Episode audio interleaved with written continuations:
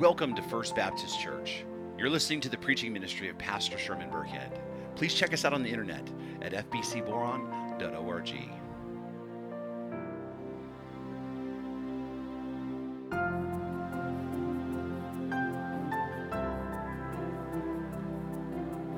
I think you can guess where we're going to be again today. The last two times we've been in Isaiah, the last two times I've taught, we've been in Isaiah. We're going to stay there till I'm actually done with chapter 55. And that's where we'll be this morning. So if you all want to turn there, we'll be in chapter 55. And Sherman was kind enough to put another slide up there, but I told him I thought that's where I was going to be. And so he put those verses up there, but you're not going to get to see them because I'm going farther than those verses are. So this is all you get to see this morning. Um, there's blank notes there. Uh, we will be in other places in the scripture. So, you know, if, you're interested, write those things down and, and uh, look them up for yourself later. Right? I, I don't challenge you to do that. I encourage you to do that. I encourage you to look up the things that, that uh, we read from the word here this morning. We are going to be doing some talking about reading from the word today. Um, I think that's what I did last time. We talked about reading from the Word and refreshing yourself with the Holy Spirit and the Word of, the, of God every day. We're going to go over that a little bit and then we're going to keep going on after that. We're actually going to focus the majority of our time on verses 3 through 5 today. Um, but let's read the whole of Isaiah 55. Is everybody there? Okay, here we go. And it begins Come, everyone who thirsts, come to the waters, and he who has no money, come buy and eat. Come buy wine and milk without money and without price. Why do you spend your money for that which is not bread, and your labor for that which does not satisfy? Listen diligently to me and eat what is good, and delight yourselves in rich food. Incline your ear and come to me. Hear that your soul may live. And I will make with you an everlasting covenant, my steadfast, sure love for David. Behold, I made him a witness to the peoples, a leader and commander for the peoples. Behold, you shall call a nation that you do not know, and a nation that did not know you shall run to you, because of the Lord your God and of the Holy One of Israel, for he has glorified you. Seek the Lord while he may be found, call upon him while he is near. Let the wicked forsake his way, and the unrighteous man his thoughts. Let him return to the Lord, that he may have compassion on him, and to our God, for he will abundantly pardon. For my thoughts are not your thoughts, neither are your ways my ways, declares the Lord. For as the heavens are higher than the earth, so are my ways higher than your ways, and my thoughts higher than your thoughts. For as the rain and the snow come down from heaven and do not return there, but water the earth, making it bring forth and sprout, giving seed to the sower and bread to the eater, so shall my word be that goes out from my mouth. It shall not return to me empty, but it shall accomplish that which I purpose, and shall succeed in the thing for which I sent it.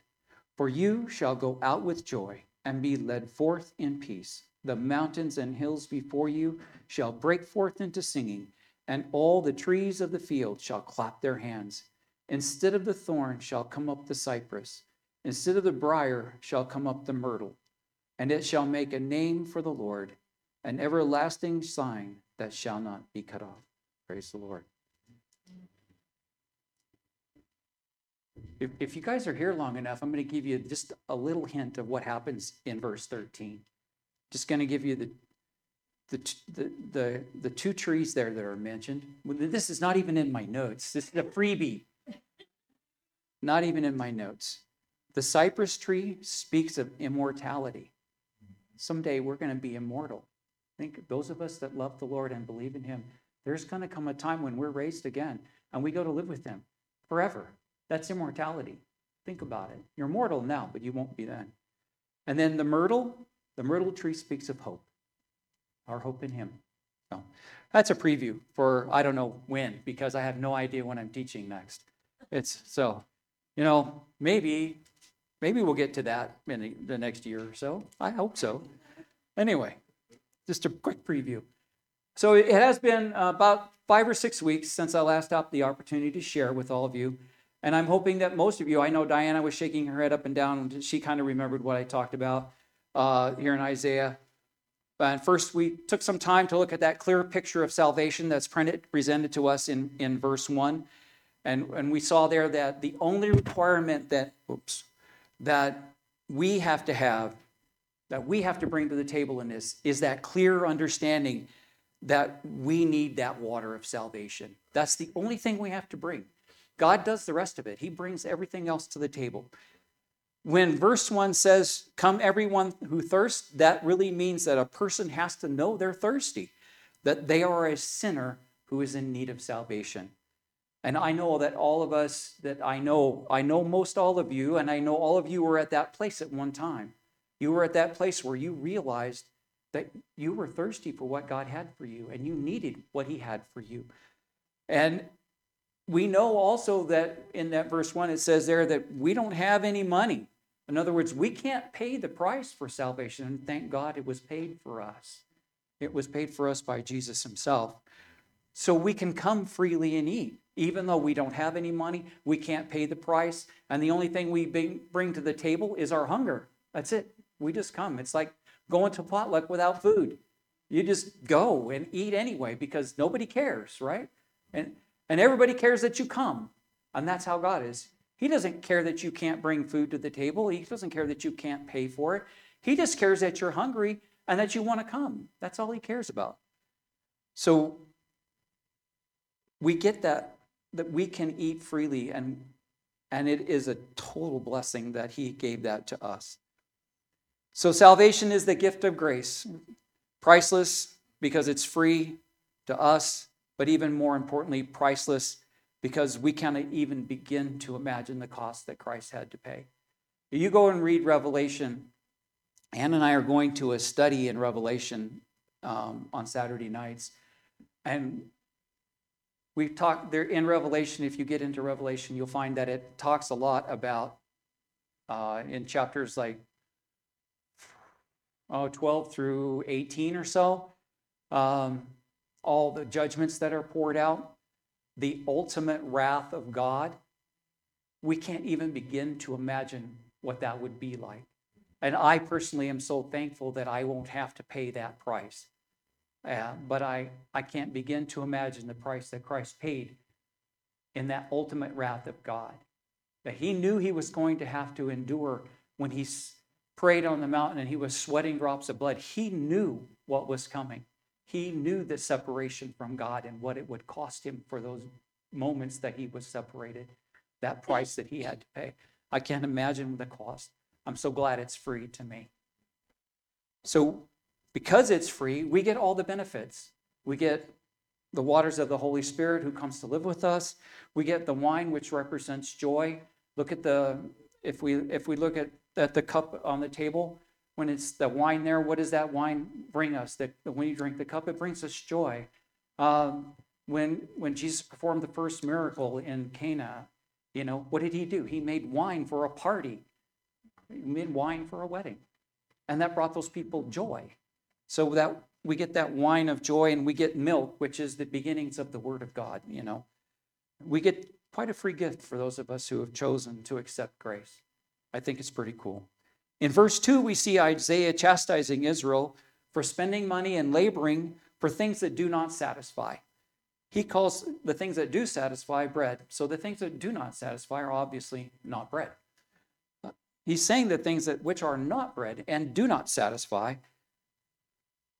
And the people are spending altogether too much time chasing those things which will never permanently satisfy them. I thought about that again and I thought, hmm, there is a deep need inside of us for something that will permanently satisfy. I mean, I, I got water and that satisfies for a minute, and I can go eat a hamburger and that satisfies for a few hours. Um, I can have fellowship with you and that satisfies me for quite a bit more time than that. But eventually, I have a need for more. It doesn't, nothing, nothing we have here on earth permanently satisfies us. Only the eternal things of Christ can permanently satisfy that need. So we chase after more and more and bigger and better things, but they only satisfy for a little while. The true peace and contentment will only come when we realize that we need to first seek after God. In fact, Jesus said. He told us all that in Matthew chapter 6. Um, you can turn there if you want. I'm going to read it. Matthew chapter 6, verses 25 through 34. And I think you'll all know it when I start reading. You can probably follow along, and many of you will be able to I'll watch your lips moving, you know. Um, Matthew chapter 6, verses 25 through 34. And it says there, Therefore I tell you, this is Christ talking to us, do not be anxious about your life, what you will eat or what you will drink, nor about your body, what you will put on. Is not life more than food and the body more than clothing? Look at the birds of the air. They neither sow nor reap nor gather into barns, and yet your heavenly Father feeds them. Are they not are you not of more value than they? And which of you by being anxious can add a single hour to his span of life?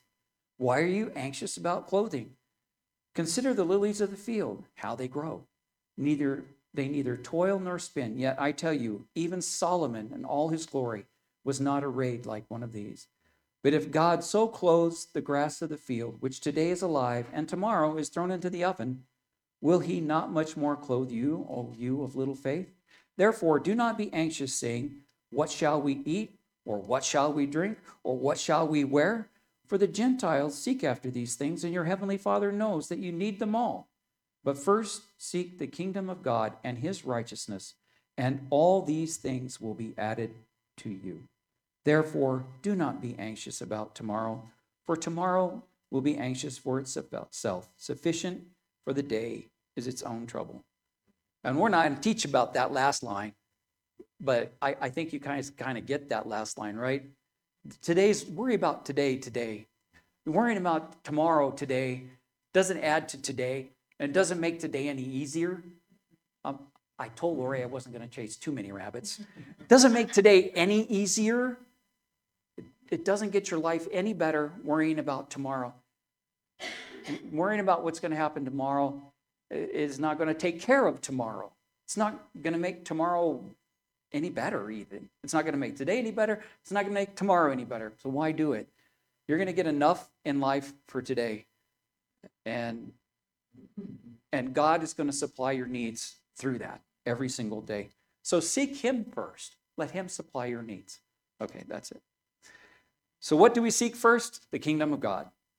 And how is the best way for us to seek and find out about his kingdom? Y'all know it's this thing right here. Y'all got one. Some of you got two. I think I got 10 at mm-hmm. least. Okay? Seek that. And, and you see this one? I'm going to have to get a new one soon because this one's full of notes. I got to start over. So seek his him by reading his word. Refresh yourself every day just as he refreshes his mercies unto you every morning. If we look four verses down here at verse 6, it says what? Seek the Lord while he may be found. Call upon him while he is near. The word seek here in verse 6, that's the, that's the Hebrew word daresh. And it means to frequent in pursuit. So it doesn't mean just to pursue the word, it means to do it frequently. There, it is not just look at it and not just read it, but do it all the time. That's how we get satisfied. That's how we understand who God is for us in our lives. Um, and we're going to talk a little bit about that in a minute. So we're going to move on to verses 3 and 4. Okay, back in Isaiah 55, verses 3 and 4, it says, Incline your ear and come to me. Hear that your soul may live, and I will make with you an everlasting covenant, my steadfast, sure love for David. Behold, I made him a witness to the peoples, a leader and commander for the peoples. By the way, when I was reading through this and God was telling me this is what I'm going to teach for a while whenever I stand up here, these this verse, these two verses scared me. they really did. I was like, uh, what does that really mean? And and finally, it was like two weeks ago, and God said, Well, look at this. And I went, Oh, yeah, that works. Okay, so here we're first being told to incline our ears. Literally, it means to stretch towards what's being spoken. That'd be like I'm talking and you all started leaning like this, not because you're deaf, but because you wanted to hear it better. You wanted to hear it more. I do it because I'm going deaf. Ask my she wants me to get hearing aids. But but we do that because we're interested in what we're hearing. We want to incline towards that. We want to really pay attention. We and that's what it means when it says come to me. It means to purposefully walk towards the speaker. In this case, who's the speaker? It's not Isaiah. These are God's words through Isaiah. It's God. God's talking to us. We want to walk towards that. We, we want to be involved with that. We want to have fellowship with God. We want to read His Word and begin to understand who He is, not just for us, but for every one of us. If we look at this as it follows verse number two, where we're talking about reading the Word every day, we see the how to of our now frequent pursuit, right? Because daresh means to frequently pursue. We see the how to of our now frequent pursuit of the Word of God. We incline our ears, we read it carefully. There should be purpose in what we're doing. It should not never be. Don't, if, if you're going to pick this up and read it because you know you have a little thing that says this is how I read through the whole thing in a year, and you're just checking that box, I encourage you to put it down. I seriously would encourage you just just put it down. Don't even pick it up and read it. Because if you're not if your purpose is just to check the box so you can say, I read the Bible in a year, or I read the Bible through once. Why are you doing that? Because what is that for you? A point of pride, right? It would be a point of pride. And I'm, going to challenge you read about pride in the Bible. Tell you, you don't really want to have that in your life if you can help it. Pursue the word because you want to pursue the word, not because it's going to check off some box. And if we look at the next five words, it, there it says, Hear that your soul may live. Now, if you want to hear it, you actually have to read it. And I challenge you sometime sit in your chair and read it out loud to yourself. You actually hear it. You will, you will remember more from hearing what you read than from just reading it with your eyes. It may be weird, and people, you know, and your wife may walk by and go, okay. But in this case, it's the right thing. The word here isn't the, is just quite as simple either as, oh, okay, yeah, I hear you. Um, it's the Hebrew word shema, which means to hear intelligently, to listen with attention. And I want you to get this the last thing it really means is to listen with obedience in mind. So when you read the word, the idea here is that you're coming close to God, you're really listening with intelligence, you're trying to pay attention, you're trying to think about what's being read here. And you're listening with the fact that if God tells you something, you're going to actually listen and obey, right? You're not just going to shine it quite on. We don't shine God on. Don't shine God on. I don't think I need to say more than that about that. If you're living the life of a Christian, live it with purpose, live it with meaning. It's not a willy nilly kind of thing. And I wanted to give you one quick example because this happened to me just on Friday morning. I was reading, um, and, and not bragging, but these, these are places where I had scriptures that I looked up for this. These are places where I'm reading every day. And actually, there's one more, but I didn't have another blue sticky thing. So, um, in my daily reading, I'm reading Psalms and Proverbs. And I'm reading Psalms and Proverbs, and then I'm going back and I'm reading Psalms and Proverbs, and then I'm going back and I'm reading Psalms and Proverbs. Why I'm doing that is because God said, read Psalms and Proverbs. And He didn't tell me to go on to like Job or, or Isaiah, or I'm reading Isaiah because of this, what are we doing here this morning? Uh, and so I'm actually reading Isaiah 1 through 61, 1 through whatever. And I'm reading it and I'm reading it. And, and then I'm also reading, um, I was reading Romans because Sherman was teaching in Romans. And then I was reading First Corinthians, and now I'm actually reading Second Corinthians. And that's not the point. I don't care how many places you read every day. If you just read one, that's enough. The point is, God's told me to read in those places. And I've read Proverbs, I can't tell you how many times I've read Proverbs over my life. I've been a Christian for 60 years. I've read Proverbs. I can't tell you how many times I've read Proverbs. Yet on Friday morning, I was reading Proverbs 11. And I went through verse 12, and I was working on 13, and my brain came to a sudden and dead stop right there. Because God said, Go back, read verse 12 again. I went, Okay. So I went back. I read it again. And then he said, Think about it for a minute. So I'm going to read it to you. Proverbs 11, verse 12. Whoever belittles his neighbor lacks sense, but a man of understanding remains silent. So I started looking at my neighbors. This is me in my daily reading. This is what I'm talking. I'm talking to you about that. There's a couple of points here, but the big point is we're talking about how you read every single day. Are you listening for God to tell you to stop and think about something? I started thinking about my neighbors. They are absolutely wonderful people and would and have helped us many times, and we have helped them. There, we have a really nice little block, and I hope it never changes. Um, but all around me, all the people around me have a different faith. Believe it or not, we are all different. There's a couple of people that have been to church when they were younger. They don't go now. I know what their faith was. Not sure where they are now. Some people that have, they go to different churches around here.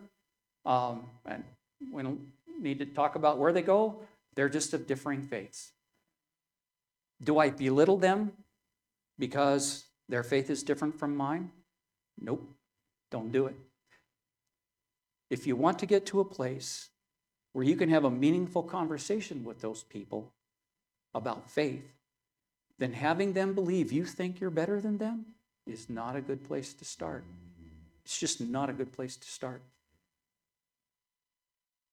I want to always remember that in God's eyes, I am as big or bigger a sinner than they ever have been or will be.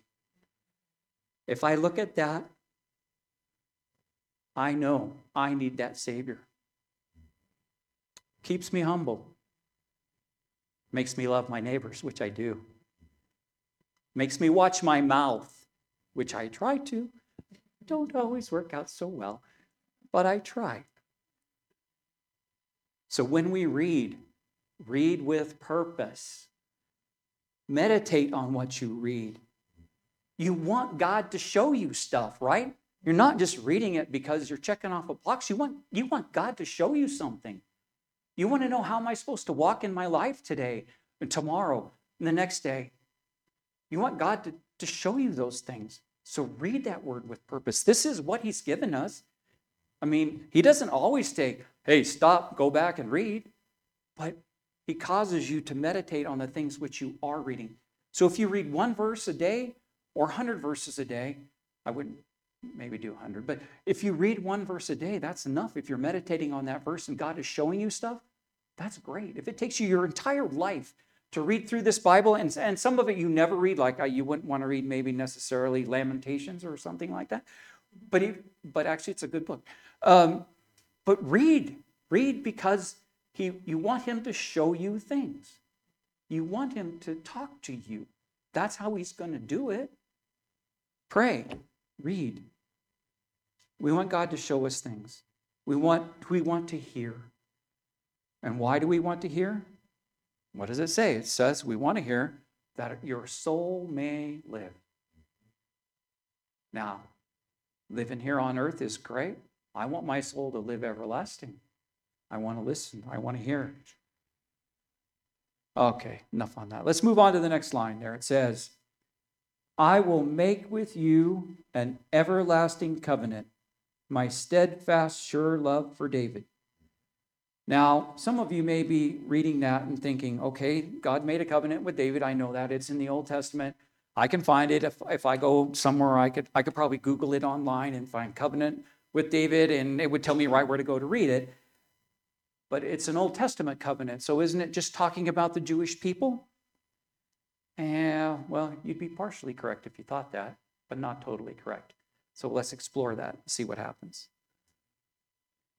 Verse 4 is speaking directly to the nation of Israel. It is, in that if they would follow Jehovah, the Davidic covenant would remain in force for them. But as we all know, Israel did not always follow after God, did they? Yeah, they didn't always keep up their end of the covenant. And so this is where it gets interesting. To see what I'm talking about, we're going to skip to verse 5. And that's why the slide in the second behind there isn't right, because I didn't add verse 5 into this, and I didn't know I was going to go to verse 5, but we are. There it says, Behold, you shall call a nation that you do not know, and a nation that you did not know shall run to you, because of the Lord your God and the Holy One of Israel, for he has glorified you. So now, who do you think God's talking about right there? You get it? Who is this nation that he's talking about? Just who is glorified because of the eternal plan of God and through the Holy One of Israel. Who's the Holy One of Israel, everybody? Jesus Christ. So who's glorified because of him? Who is that eternal plan talking about? Everybody turn around and look because you're looking at yourselves. It's all of us, right? So here we are. Did you know you were mentioned in Isaiah chapter 55? Nope, you didn't, but now you do. You are there. We are there. That's who God has coming to him. Us. Us. It's you and I. In a few weeks, oh, I don't know how long, Sherman's going to get to the end parts of chapter 8 there in his study of Romans.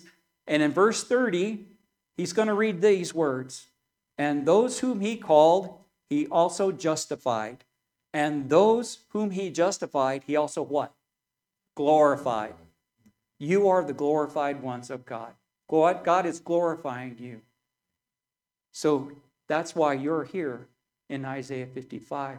God's talking to Israel. Yes, he really is. He's talking to them. He's reassuring them of the Davidic covenant. You can find that mentioned in Second Corinthians, uh, oh no, Second Chronicles 17, um, Psalms 132, Psalms 89. Look them up. It's all over the place. The more you read, the more you'll find it. And the more you find it, the more you'll read references to us in that, especially if you look at, I believe, Psalms 89, like verses 26 through 30, maybe, somewhere in there. Read, read that. We're in there. We're all over in this Old Testament. God's plan from the beginning of time was for the Gentiles to be involved in his plan of salvation.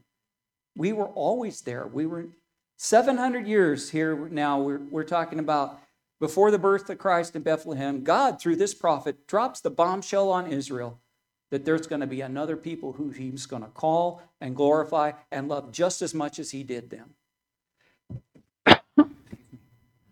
so, this everlasting covenant God made with David, it does apply to us. And we now need to take a quick look at it to find out what it is. How many of you know? I I knew some of it, but not all of it. And as much as I've read it, I, I didn't really catch all of it. So we need to see what it says and how it applies to us. And to do that, we're going to go to 2 Samuel chapter 7. And I'm going to read verses 1 through 17 just because I like the context of it. Um, so I'll give you a minute so you can follow along, because since it's not up here and you can't look up the board. I'm going to give you a chance to open your Bible up and find 2 Samuel 7. 2 Samuel 7, verses 1 through 17. And this is Nathan the prophet. You guys know Nathan the prophet. He's, he's the one that, that uh, checked down on David when David was messing around with Bathsheba. Um, so this is Nathan the prophet talking to David. Um, I think I'm going to get to it, but David had, um, well, let's just read it. Okay, 2 Samuel, verse 1, or 7, verse 1. Now, when the king lived in his house, and the Lord had given him rest from all his surrounding enemies, the king said to Nathan the prophet, See now, I dwell in a house of cedar, but the ark of God dwells in a tent. And Nathan said to the king, Go do all that is in your heart, for the Lord is with you. But that same night, the word of the Lord came to Nathan Go and tell my servant David, Thus says the Lord, Would you build me a house to dwell in? Have I not lived in a house since the day I brought up the people of Israel from Egypt to this day, but have been moving around in a tent for my dwelling? In all the places where I have moved with all the people of Israel, did I speak a word with any of the judges of Israel, whom I commanded to shepherd my people Israel, saying, Why have you not built me a house of cedar? Now, therefore, thus you shall say to my servant David, Thus says the Lord of hosts I took you from pasture, from following the sheep, that you should be the prince over my people Israel. And I have been with you wherever you went, and have cut off all your enemies from before you. And I will make for you a great name, like the name of the great ones of earth. And I will appoint a place for my people Israel, and will plant them, so that they may dwell in their own place and be disturbed more, no more. And violent men shall afflict them no more as formerly from the time that I appointed judges over my people Israel. And I will give you, meaning David, rest from all your enemies. Moreover, the Lord declares to you that the Lord will make you a house. When, I'm just stop right there. We'll make you a house, meaning not a physical home, but like like uh, Game of Thrones, I guess. I never watched it, but the house of the line of David. Do you get that? I will make you a house. So, in other words, he'll have a crest. Okay? That's what we're talking about here, not a physical house. Anyway, moreover, the Lord declares to you that the Lord will make you a house. When your days are fulfilled and you lie down with your fathers, I will raise up your offspring after you, who shall come from your body, and I will establish his kingdom. He shall build a house for my name, and I will establish the throne of his kingdom forever. I will be to him a father, and he shall be to me a son. When he commits iniquity, I will despise him with the rod of men, with the stripes of the sons of men, but my steadfast love will not depart from him, as I took it from Saul, whom I put away before you. And your house and your kingdom shall be made sure forever before me. Your throne shall be established forever. In accordance with all these words and in accordance with this vision, David spoke, and Nathan spoke to David. Bottom line here is David wanted to build a permanent temple for God. He took the idea to Nathan, who at first said, Go for it. God's with you. Now we see that Nathan jumped the gun. That's really cool to see that Nathan jumped the gun because think about it. Nathan was the prophet of God. And if the prophet of God can jump the gun and you jump the gun, it's really not that big a deal. It happens to all of us. We think we know what God wants, but maybe we don't. Uh, the point here is to be patient, wait on the Lord when you're looking for answers. Don't just jump on on whatever you think might look right. That's rabbit number two, Lori. Uh, David's credit, though, to David's credit, though, he sought wise counsel when he had a problem.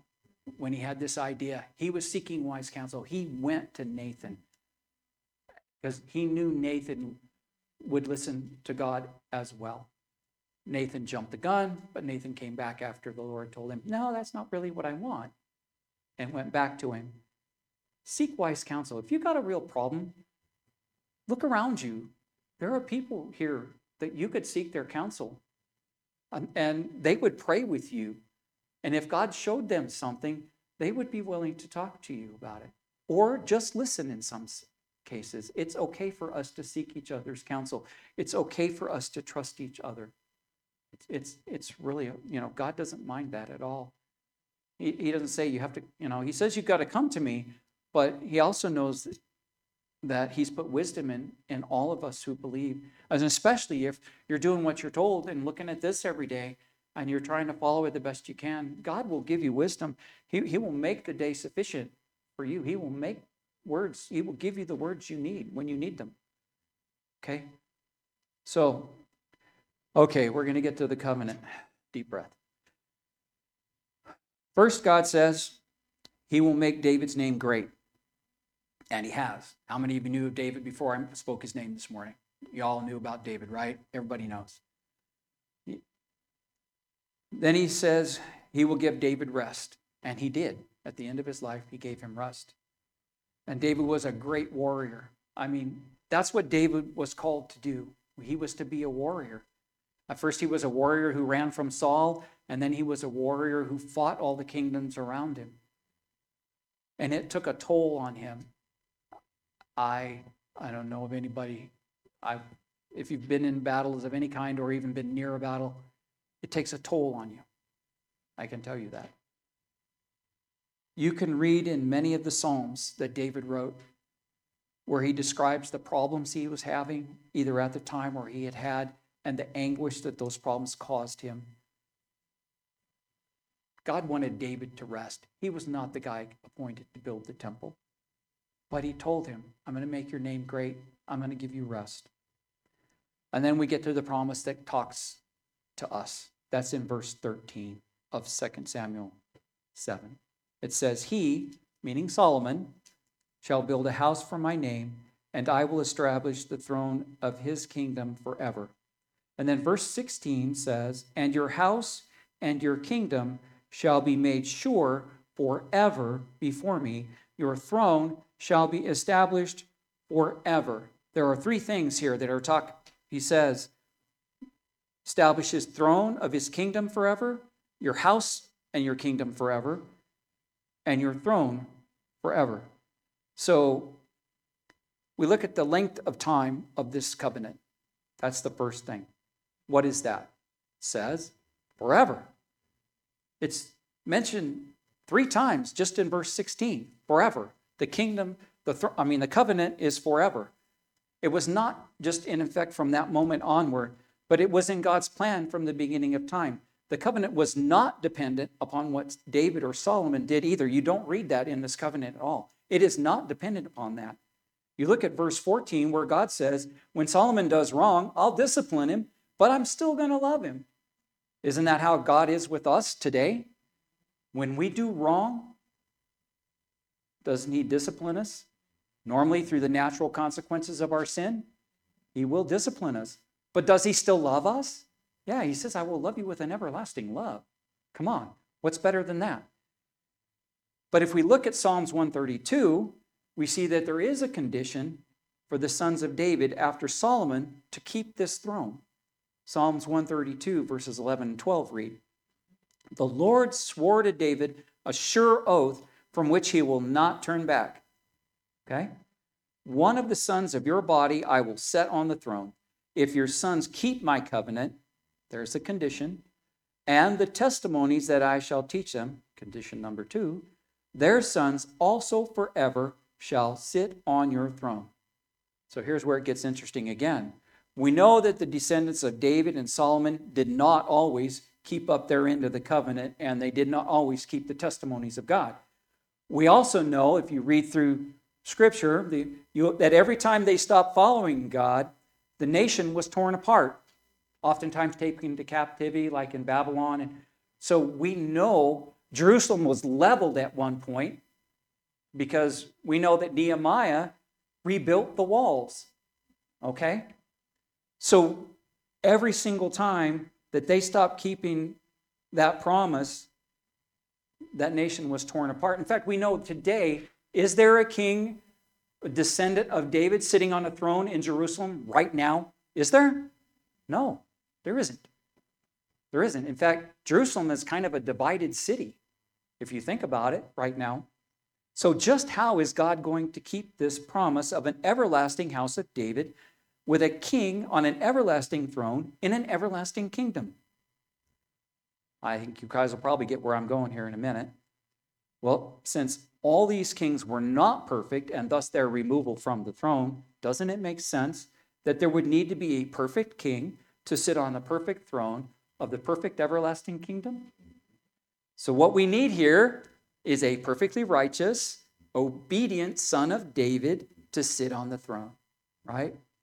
Isaiah, Jeremiah, and Ezekiel, and all throughout the Bible tell us all this. They tell us this. You can go read it. Uh, I think Ezekiel 30 something, Jeremiah like 22. Go find it. You'll find it. They all tell us that we need that perfectly righteous, obedient son of David to sit on that perfectly everlasting throne. In fact, Isaiah, and you all will know this verse, goes on to identify this individual in chapter 6, where he writes For unto us a child is born, unto us a son is given, and the government will be upon his shoulder, and his name will be called Wonderful Counselor, Mighty God, Everlasting Father, Prince of Peace. Of the increase of his government and of peace, there will be no end upon the throne of David and over his kingdom to establish it and to uphold it with justice and righteousness from this time and forevermore. Y'all know who we're talking about there? Yeah, we're talking about Christ. John Piper says this about the, um, the conditional yet everlasting covenant. So, the surety of the covenant with David lies ultimately in the fact that God Himself will come as king and sit upon the throne. When a covenant is conditional and yet is also certain, you can be sure God Himself will intervene to fulfill the conditions. So there are many other places where we can find proof texts that the king on the throne will be Jesus. I'll give you a couple real quick. Luke 1 32. Y'all know this one too. Mary is talking, well, the angel Gabriel is actually talking to Mary. And he says, The Lord God will give her a son. We know that's Jesus. The, the throne of his father David. Very clear. In Romans 1 3, when Sherman taught that, I don't know, a year or more ago, we're told that Christ is descended from David. So Christ sits on the throne of David. And, and that's important for us. But how does it really affect us? Do we really fit in? Do we really belong here? I mean, I know the Bible's telling us that, but sometimes you kind of wonder. Well, I'm going to answer that question for you. And, and so when, when somebody comes along and asks you, how, how do you know you fit into all of this? And how do you know that, that salvation is for all of us? Okay? I want everybody to turn to Acts chapter 15. I'll set the scene for you a little bit. It's not in my notes, but I'll try to remember. Um, they're all in Jerusalem, and the talk is about whether Gentiles who become saved need to be circumcised. Okay? That's where we're at. That's the discussion. I'll wait till you all stop flipping. Really want you to follow along with this one. Acts chapter 15. We're going to read verses 1 through 18. You ready? There it says, But some men came down from Judea and were teaching the brothers, Unless you are circumcised according to the custom of Moses, you cannot be saved. After Paul and Barnabas had no dissension, uh, no small dissension and debate with them, Paul and Barnabas and some of the others were appointed to go up to Jerusalem to the apostles and the elders about this question. So, being sent on their way by the church, they passed, passed through both Phoenicia and Samaria, describing in detail the conversation of the Gentiles, and brought great joy to all the brothers because they were telling them about how the Gentiles were coming to believe. That's important.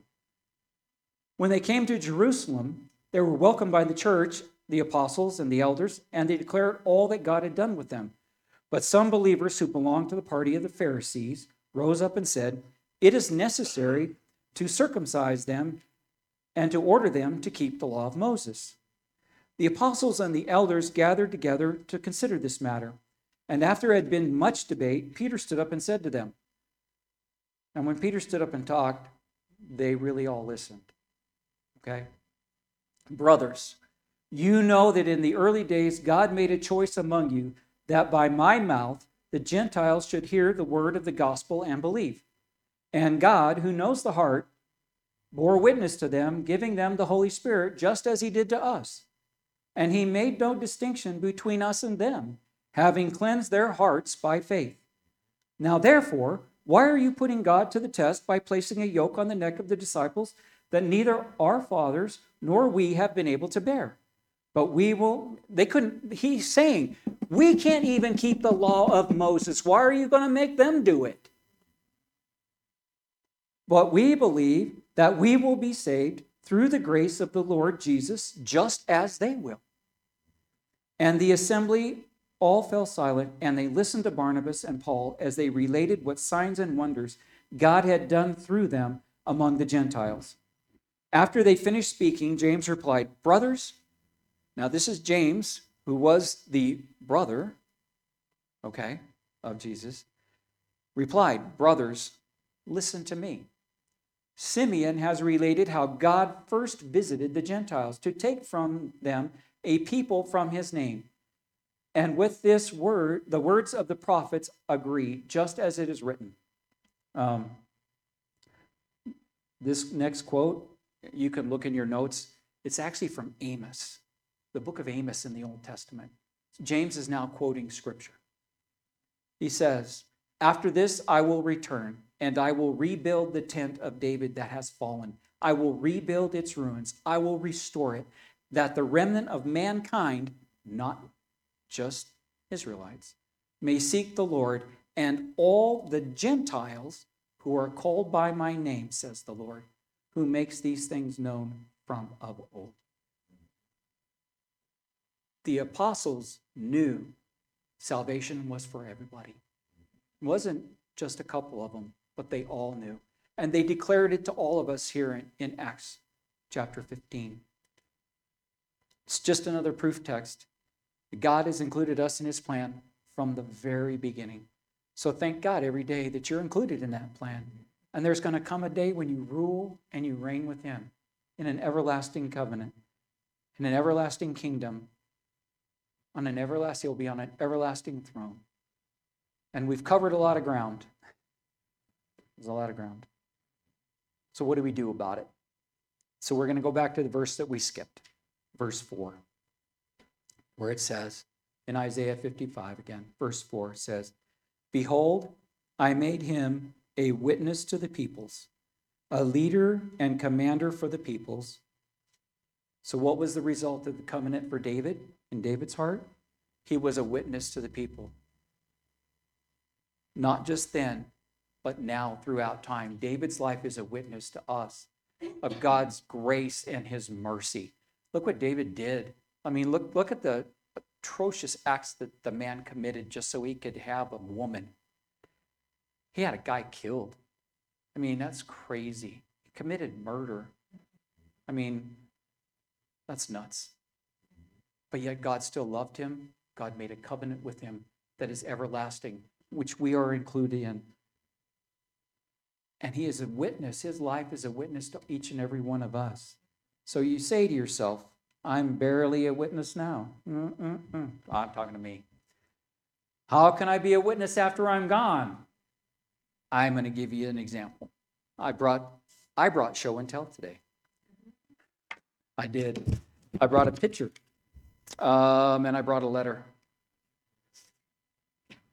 This, and I, I don't know if the camera will catch it.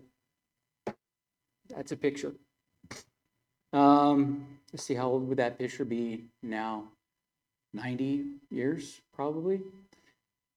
Yeah, it's real old. See the back? I had to staple it back together this week. That little guy, it's a guy in the little dress. they used to dress little guys like that when they were doing baptisms and stuff like that. They still do in England. Uh, that's my dad. He passed away about a year and a half ago. He was almost 90. Um, that guy that's there in the picture with him is my great grandfather. I absolutely did not know anything about my great grandfather before my dad passed. My dad was not a talking man about a lot of things like that. I really did not know much about him. In fact, I had never seen this picture until about six, eight months ago, maybe a year, earlier this year sometime. Um, it was in a trunk, buried in a trunk that my dad had in his bedroom.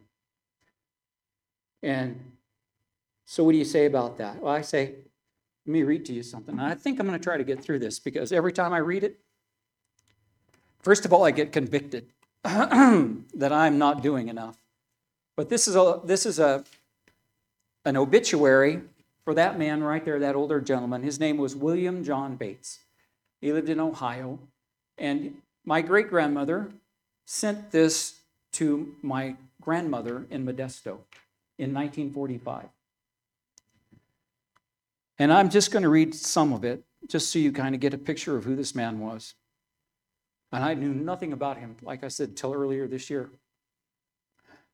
Uh, he was born in Ohio, June 17th, 1863, and he died in 1945 in April. He was 81, almost 82 years old. Um, he had five sons, one of whom was my grandfather, Hugh M. Bates Sr. I'm the third. Early in his life, Mr. Bates became an earnest Christian, and with his Christian wife, made his home life one of wholesome Christian customs and atmosphere. As long as his health would permit, his active participation in public worship and cra- practical Christian service characterized his life. His Christian life was thorough, practical, and winsome. this, is the, this is the actual thing that the minister read at the funeral of my great grandfather in, in 1945. By the way, he lived through the Civil War, so you get that. He was born at the very beginning of the Civil War. Um, let's see if I can pick the part in it really. To say that he was a real Christian is to put in modest terms what many of us knew him to be. We all know, of course, that the true measure of any man is not to be found in the measure of his secular achievements apart from his character. Brother Bates was not a rich man. He must not be rated on that basis, however. Wealth may not be the index of honor or wisdom. He who lives to large meanings without wealth may be the real hero of life. He did not achieve a prominent place in power or society or state, but he did so live that both society and state are stronger and cleaner because of his influence. I don't think I can read much more of this. You're welcome to read it. Every time I read it, I say, dude, you don't even measure up to this. This is my great grandfather. I did not know who he was. But the Bible teaches us that the things that we pass on to our kids get passed on to our grandkids. In this case, get passed on to our great grandkids. And we are responsible to pass them on to our kids and our great grand, our great our grandkids and our great grandkids if we live long enough. And that's what it's talking about here in Isaiah. It's talking about we live our life the way that we know we're supposed to live our life. We pursue God. We don't live a willy nilly Christian life. We pursue God. Study His Word. Become that glorified Christian that God intends for you to be. That's what gets passed on. That's what happens when we do it the way my great grandfather did. Live your life as a witness to his grace and his glory now. And you will be remembered as a witness of his grace and his glory forever. You've been listening to the preaching ministry of Pastor Sherman Burkhead, a production of First Baptist Church in Boron, California. Our website address is fbcboron.org. And would you please consider partnering with us financially as we work to share the hope and the gospel of Jesus Christ with our community and our world?